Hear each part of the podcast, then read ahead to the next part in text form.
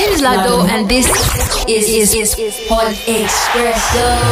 Podcast from the Pod Better brand where we highlight the connections that poetry has with humanitarian and developmental activities. Hold on tight. This is the start. Keep it locked. My name is Lardo, and this is Pod Expresso, a podcast from the Pod Better brand where we highlight the connections that poetry has with humanitarian and developmental activities.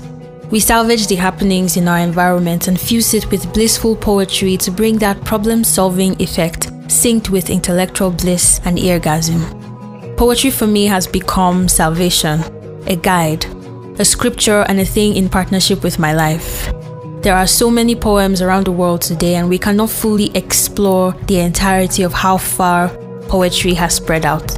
But we do promise here on Pod Expresso to bring you the best and most beautiful poetry. I am excited to have you listen to me talk.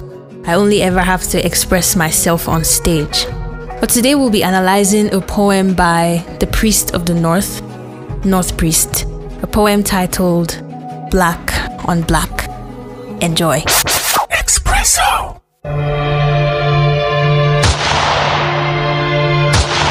It's alright, right?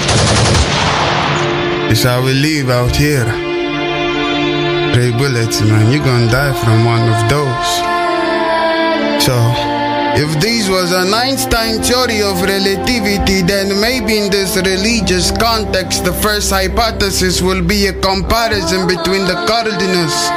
Saying the black mass in St. Peter's Square and the Imam's black danger for the heads in the United Arab Emirates. Living out here is more of a cost than a privilege. So, if you're seeing the twilight without the half moon, then it means you're becoming more of a vampire than you're a human.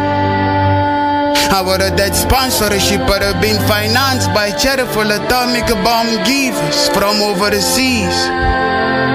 Mars, Jupiter and Antarctica diasporas that we are unable to see. Sibling beheaded by sibling. Tribal war shouldn't be mistaken for a racism. Even killer priests will tell you that the cause of the genocide is bullheaded religious extremism. Hutu against Tutsi is a typical example of why the nigger is not well spoken of in the Belgian's land. It's hilariously awkward looking when you get to see that the Negro intentionally hates the black man. The number of treason that is going away unpunished is making the nepotism you're a witness and expand. This democratic allocator extortion business is contradicting Marcus Garvey's nationalism policy. In this part of the world, we don't know if what's wrong with us is the Lord's doing or its nemesis. Around here, life is like a naira now, it ain't got no value. The jihad is the fire on the horse's saddle, so the witchcraft slowing down the harvest in West Africa's God's vineyard are the black people on pulpit, collecting offering and distorting the Bible. Our commander in chief of the armed forces is doing what the Egyptian Pharaoh did that got his firstborn son killed. The Salam Alaikum event centers are hosting the nightmare that has plagued the righteous dream. The black man's problem is not the white man. 75% speaking at least. The black man's most vicious undoing is the headsman in the chief of army uniform.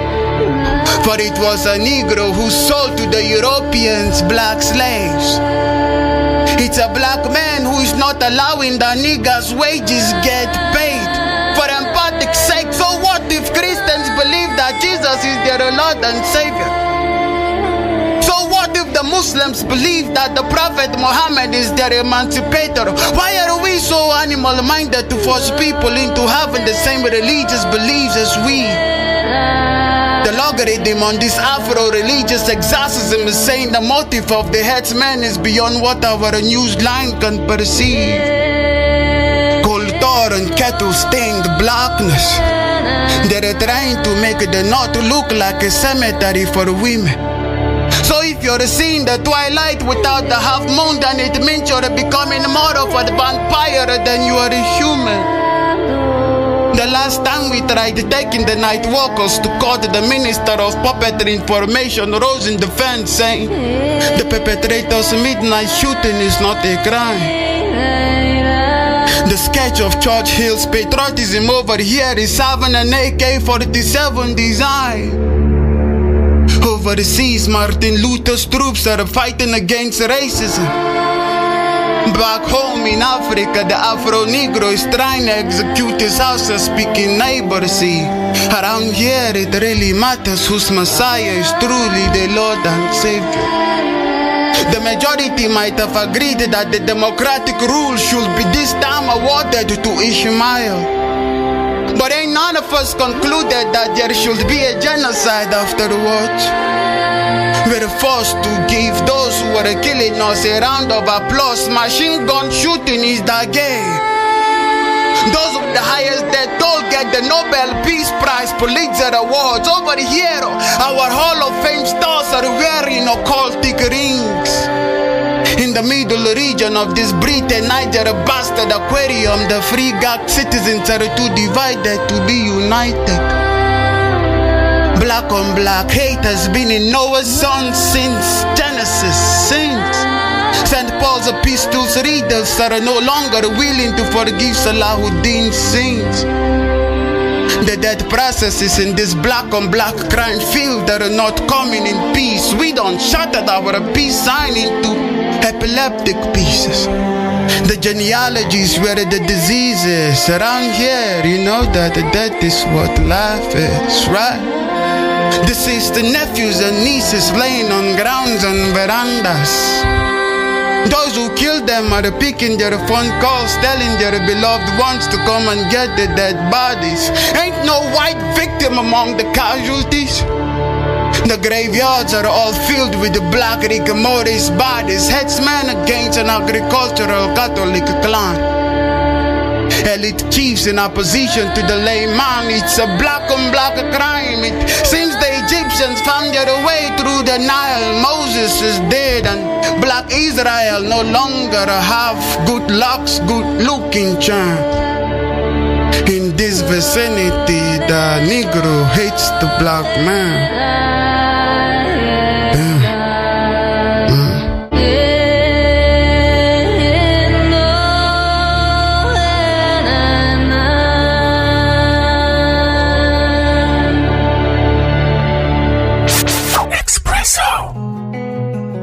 Welcome back, guys. So that was Black on Black by North Priest, and you would agree with me that it was an exceptional piece, even though it was pretty long, about six minutes long. But then there is no arguing the fact that he highlighted most of the important things happening in our environment today.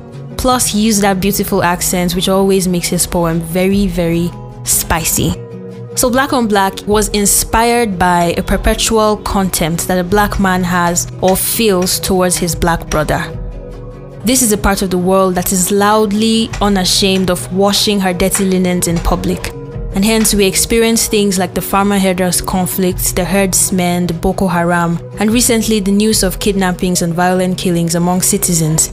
This has become the talk of the town, and all this is provoked by black people towards black people.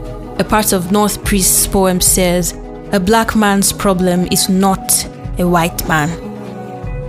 Black on Black attempts to examine the attitude of a Negro towards his brother, how we do not value ourselves, how we kill ourselves as we patriotically support the so called white supremacy, how the hate is greatly exhibited by the African continent. Black on Black seeks to express an opinion about black on black crimes. We are becoming more of vampires than we are humans, North Priest said.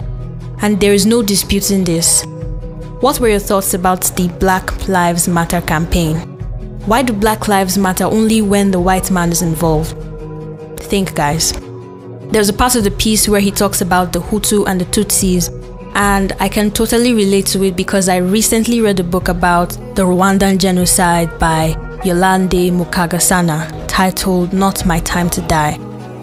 This book talked about her experience with the genocide as she was a Tutsi and had to be killed by Hutus who believed that those tribes were an abomination.